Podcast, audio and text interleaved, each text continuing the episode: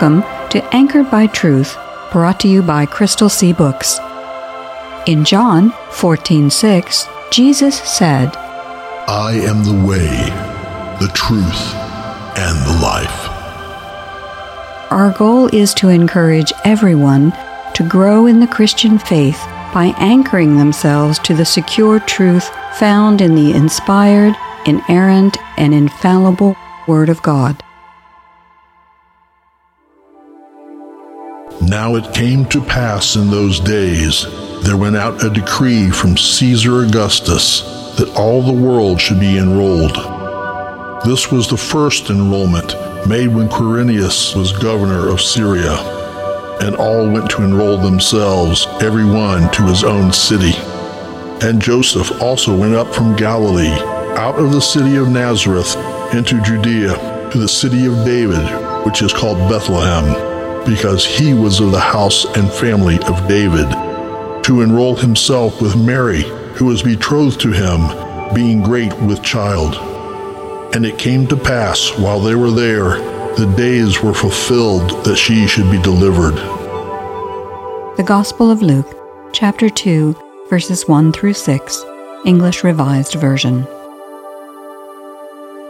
And it was now about the sixth hour, and a darkness came over the whole land until the ninth hour, the sun's light failing, and the veil of the temples was rent in the midst.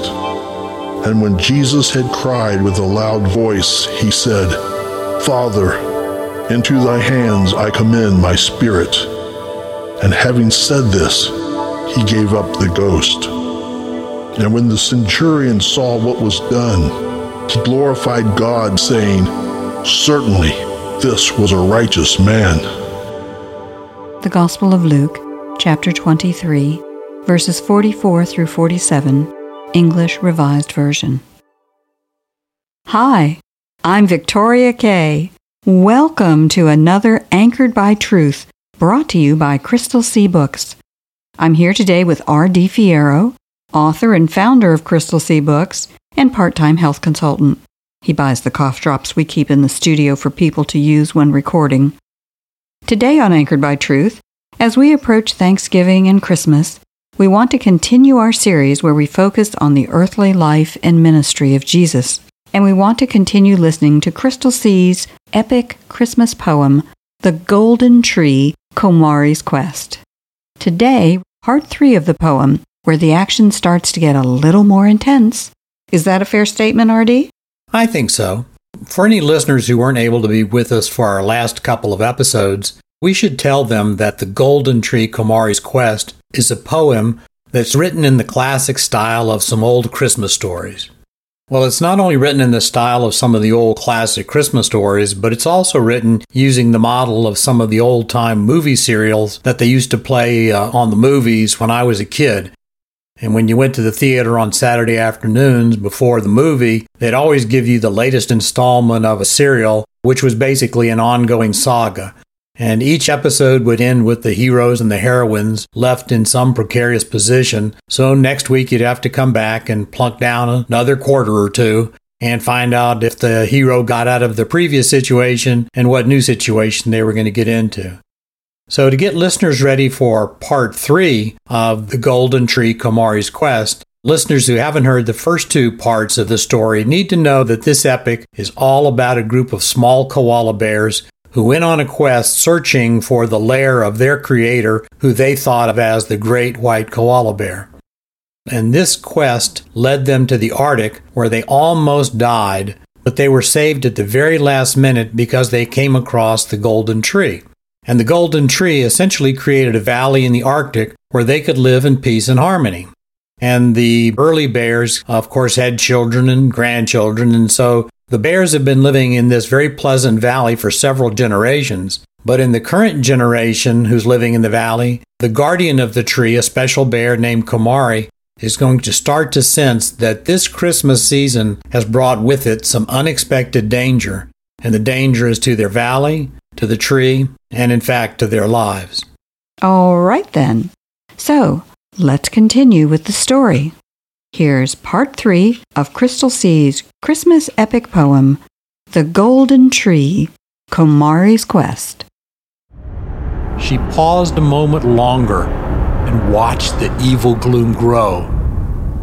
The putrid, demented pollution spread across pristine snow. The gloom escaped the shadows cast by the eastern hills. With dark, cruelly bent figures, the horizon seemed to fill. Stooped and twisted in aspect, muddled shapes in green and black. Steadily they moved toward the village, the town, and treasure to attack. And in the center of the haze, the deepest blood red gleamed. A throbbing, pulsing glow. Pure evil, its obvious theme. Komari was still no longer. She moved as fleet as the wind. Arousing alarm she must sound. The warning cry she must send. She rushed to the village center where laid the Qantas horn, brought from the land down under the village of danger to warn. She raised it from its place and caused it to give forth a note that wakened her fellows, all the bears in the great far north. For though it had been many years since the bears had heard its sound, every koala knew from birth it meant danger to tribe and town. As the bears began to assemble from the greatest to the least, the demonic gloom was closing on the village from the east. And even as the bears with swords and shields arrived, the ghastly, ghostly horde seemed more and more alive. The deep red glow in its center took on a definite shape. A horrid, hooded figure o'ershadowed by flowing cape. Only its head was clear of the garment that it wore. And on its misshapen skull, the horns of demonic lore. The horde sifted and shifted about its master's feet, but always toward the village moved and finally reached its streets. By now, the bears had gathered in preparation for the fight and knew with cold, cold certain this would be no silent night. The evil demonic gloom crept toward the place where stood the tree, protected by grim, determined bears, silent, faithful, and free. For a moment, the forces were silent, the clear, wintry air without sound. Then the demon lord approached the bears and with fierce red eyes glared around. Okay, as the old timers, Like me, right, used to say, the plot commences to thicken. Komari's premonition that danger was coming to the village was spot on. The bears are now face to face with a horde of demons. My guess is that there's a battle brewing. But what I like is how clear the visuals and the images are. It's easy for listeners to see the scene for themselves as the bears and the demons square off. And obviously, you drew part of your inspiration for the story from Ephesians 6:12, where apostle Paul tells us that our struggle is, quote, not just against flesh and blood, but against the principalities, against the powers, against the world rulers of this darkness, against the spiritual hosts of wickedness in the heavenly places. Unquote. right. Someone once said that the devil's best weapon is to convince people that he doesn't exist. Because if the devil can do that, no one will be on their guard against him. And I think that's why it's such a good idea for mature believers to listen to or read stories to their kids and grandkids because they can help introduce their children or their grandchildren to the real struggles that life contains. Classically, the Christian is regarded as having three enemies the world, the flesh, and the devil. And so mature believers have dealt with those enemies for, well, usually quite a long time. So the mature believers who have dealt with the struggles against the world, the flesh, and the devil, when they sit down and listen to stories like the Golden Tree Komari's Quest, they can use the scenes that are out of the story to help their children or their grandchildren realize what life might contain for them, and they can help their kids learn how to become overcomers. And of course, the single best strategy to be an overcomer is to be so familiar with the truth that the lies and the deception that are going to come into their lives becomes immediately identifiable. And of course, that's why we do Anchored by Truth. To remind people that the Bible, in the words of Psalm 46, is a, quote, very present help in time of trouble, unquote. But people aren't likely to turn to the Bible to help them in times of trouble if they aren't confident that the Bible is reliable and trustworthy. So that's why we focus on using evidence and logic to demonstrate that we have very good reasons for believing that the Bible is the very Word of God. Yes, absolutely. Everybody at some point in their life is going to ask the question, Why am I here? It's one of the most obvious questions that arises from the human experience. But whether people realize it or not, the answer to the question, Why am I here? is inexorably tied to three other questions. First, is there a God? Second, if there is a God, does that God communicate with his people? Or, phrased a little differently, is the Bible the Word of God? And third, if there is a God and the Bible is his Word, can I learn about my life, my needs, and my purpose by studying the Bible? Well, of course, here at Anchored by Truth, we think that the answer to all three of those questions is a resounding yes. There is a God, the Bible is the Word of God, and by studying and reading the Bible, we can learn things that are going to help us in not, not only understanding why we are here, but in helping us cope with the dangers and with the struggles that we all face as we're going through this life. And so, just as firmly as we are convinced that the Bible is the Word of God, I would just as quickly admit that if people believe that the Bible is just an aggregated collection of fairy tales and myths, they're very unlikely to find the Bible relevant to their lives. And that's why we try to help people understand that there is very good evidence, that there is logic, there is reason behind understanding that the Bible is the Word of God. So if people can get hold of and grasp an awareness of that evidence, it makes it so much easier for them to understand the role that the Bible can play in their life. I noticed that you said study the Bible, not just read the Bible. What you're observing is that understanding the Bible confidently and contextually demands effort, right?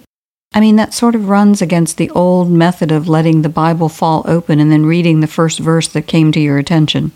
Well, I certainly wouldn't try to restrict the Lord's ability to communicate to any particular person at any particular time in any way that He chooses. But frankly, randomly or haphazardly reading selected portions of the Bible isn't likely to help people find a meaningful answer to the question, Why am I here? I am personally fully persuaded that the Lord will reveal himself to anyone and everyone who seeks to truly know him. But our relationship with the Lord, who is first and foremost a person, our relationship with the Lord, with that person, is just like every other relationship in our lives. The quality of our relationship with the Lord will be dependent on the quality and quantity of time that we spend with Him. And because the Bible was written in a different era and a different time, in order to properly understand the Bible, we do need to do some study on the times, the customs, and the cultures that form the Bible setting. And unfortunately, today, because so much misinformation circulates around the Bible, in our own culture, we need to go even beyond that because we need to be aware of some of the contemporary criticisms or accusations that are hurled against the Bible. And so contemporary Christians need to arm themselves by being able to respond to certain common errors or criticisms that are lodged against the Bible. Such is the erroneous assertion that Jesus wasn't a real person. that he didn't live a real life, eat, walk, and sleep like normal human beings, and that despite being fully human, he didn't also demonstrate that he was fully divine by rising out of a stone tomb after being killed by the most powerful empire on the earth at the time. So, that takes us back to our review of some examples that Jesus' earthly existence is confirmed by sources outside the Bible. Last time we took a look at two examples of other ancient historians who mention Jesus in their histories the Roman historian Tacitus and the Jewish historian Josephus. Both are considered reliable historians. Both wrote their histories within a relatively short period after Jesus' earthly life, and both wrote accounts that confirm some of the details in Scripture. Where do you want to start today? Well, let's start by taking a look at another Roman historian, Suetonius. Suetonius was a Roman historian and an analyst of the imperial house under the Emperor Hadrian and his writings give us some information about how the Emperor Claudius treated the Christians. And we're talking about a period in 41 to 54 AD, because that's when Emperor Claudius was the uh, Roman Caesar or the Roman Emperor. And so this is a quote from Suetonius. Because the Jews at Rome caused constant disturbances at the instigation of Chrestus, he expelled them from the city of Rome. So Chrestus, of course, is Christ. He, in this case, was Claudius and expelled them from the city of Rome. Well, the expulsion of the Christians from the city of Rome, we know, took place in 49 AD.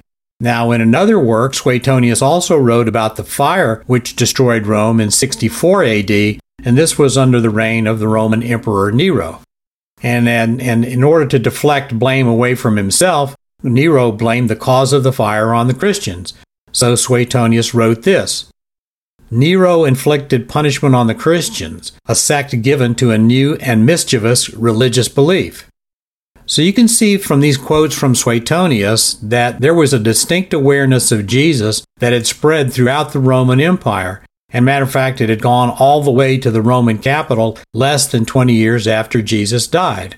And in fact, the awareness of Jesus was so strong that the emperor himself had taken a personal notice of Jesus' followers and had apparently felt the need to either minimize their influence in the capital city or, even worse, by accusing them outright of crimes of which the Christians weren't innocent.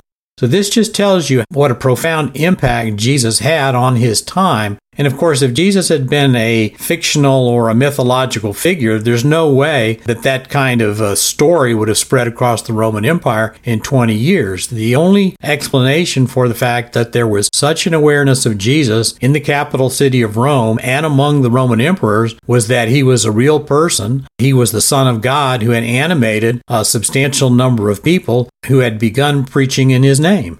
And again, just to remind everyone of what we mentioned last time, the fact that Roman historians and even Roman emperors would take notice of Jesus is remarkable. It wasn't as if Jesus had led a conquering army that was threatening to lay siege to Rome or even one of his outlying provinces. And Suetonius's observation that the Christians had a new and mischievous religious belief is particularly fascinating.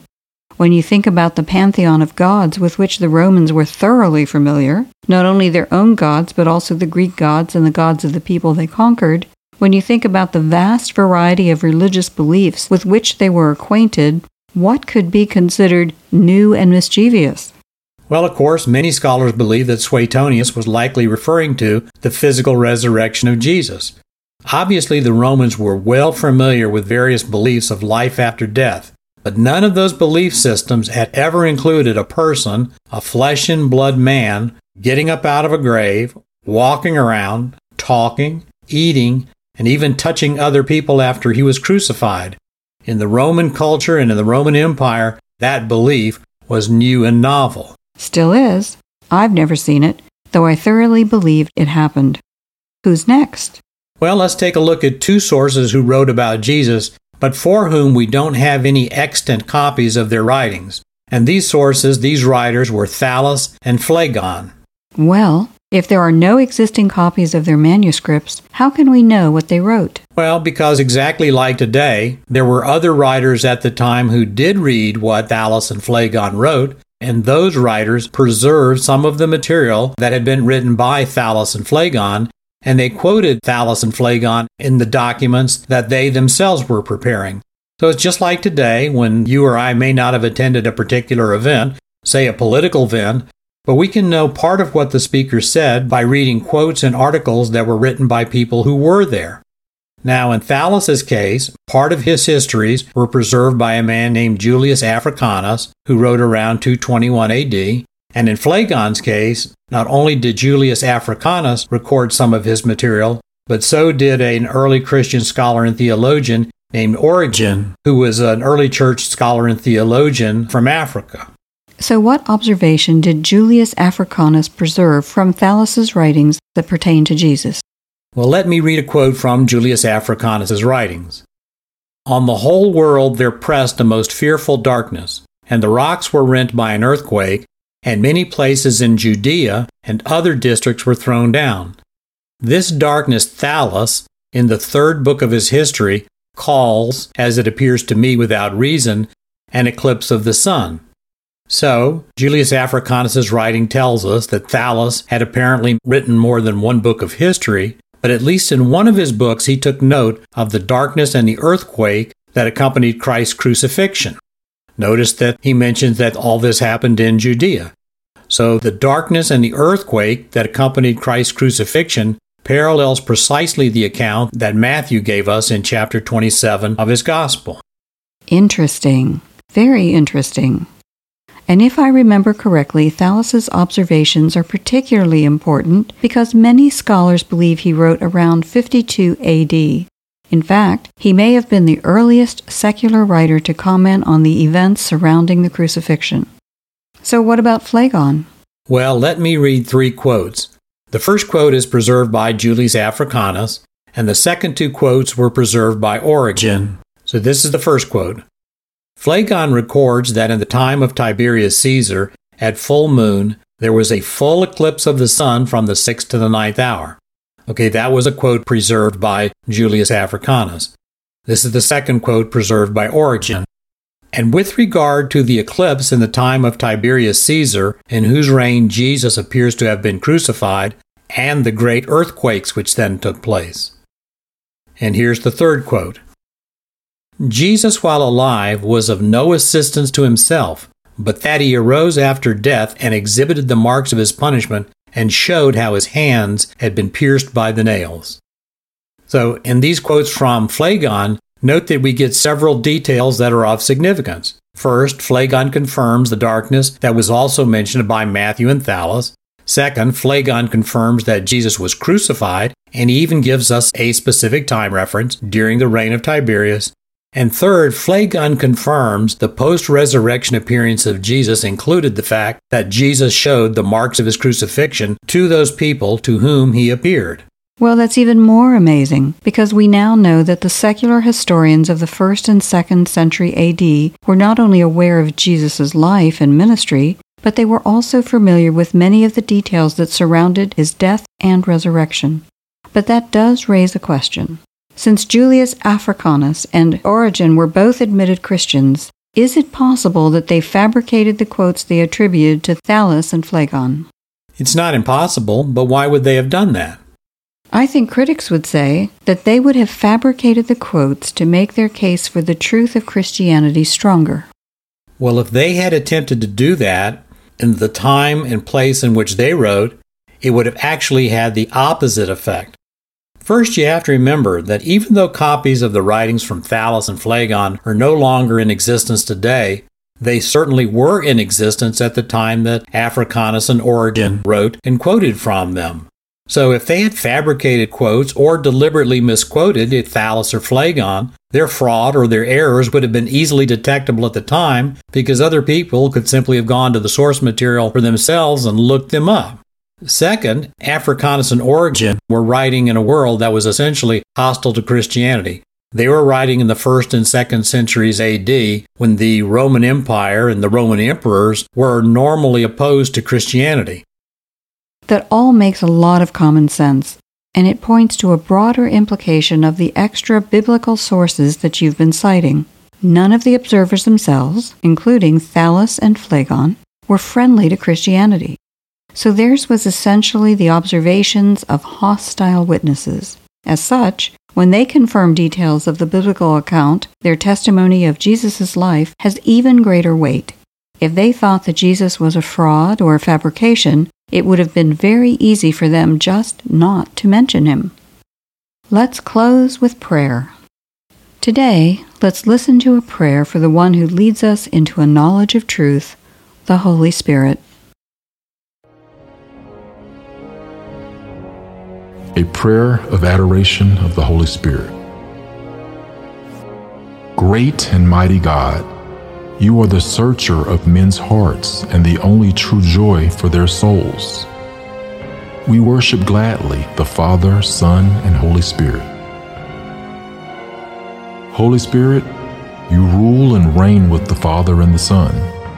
When the Son completed his work and ascended to the Father, you came to be our comforter, instructor, and advocate. You came to take away our spiritual blindness and to make us alive to things of God. At Pentecost, you affirmed your presence in the world and established your dominion in the hearts of those who belong to the Son. Praise be to the one who tells us the truth about Jesus and who strengthens us against the forces of powers of wickedness that attack us in our humanity. Left to ourselves, we could never stand against the wiles of the evil one, but in you we have victory for greater are you than Satan who is in the world. You are worthy of exaltation and adoration, for you are fully God and Lord. You regenerate our hearts and bring light to our minds. Since you fully possess all knowledge and wisdom, you are the supreme teacher who not only imparts wisdom, but also gives us the capacity to absorb and understand that which you teach. Lord, we pray that we would be sensitive to your leading, and we praise you for being the faithful minister to our souls. Time and time again, you have gone before us to find the path that we should travel. You have never left us, even in those times we have grieved you or resisted your work. Finite man cannot fully comprehend the wondrous relationship that is shared by the Father, Son, and Holy Spirit. We know that the three persons of the Holy Trinity are perfect in unity, holiness, and beauty. We marvel at the grace manifested to us by the Father's sending, the Son's coming, and the Spirit's abiding.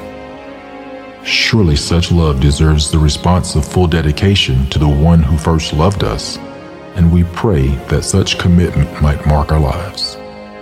We lift our voices in songs of adoration, and with the angels cry, Holy, holy, holy is our God, and worthy to be praised. We bow before the light of our lives, the Lord of the universe, the Lamb of God. In Christ's precious name we pray and give thanks. Amen.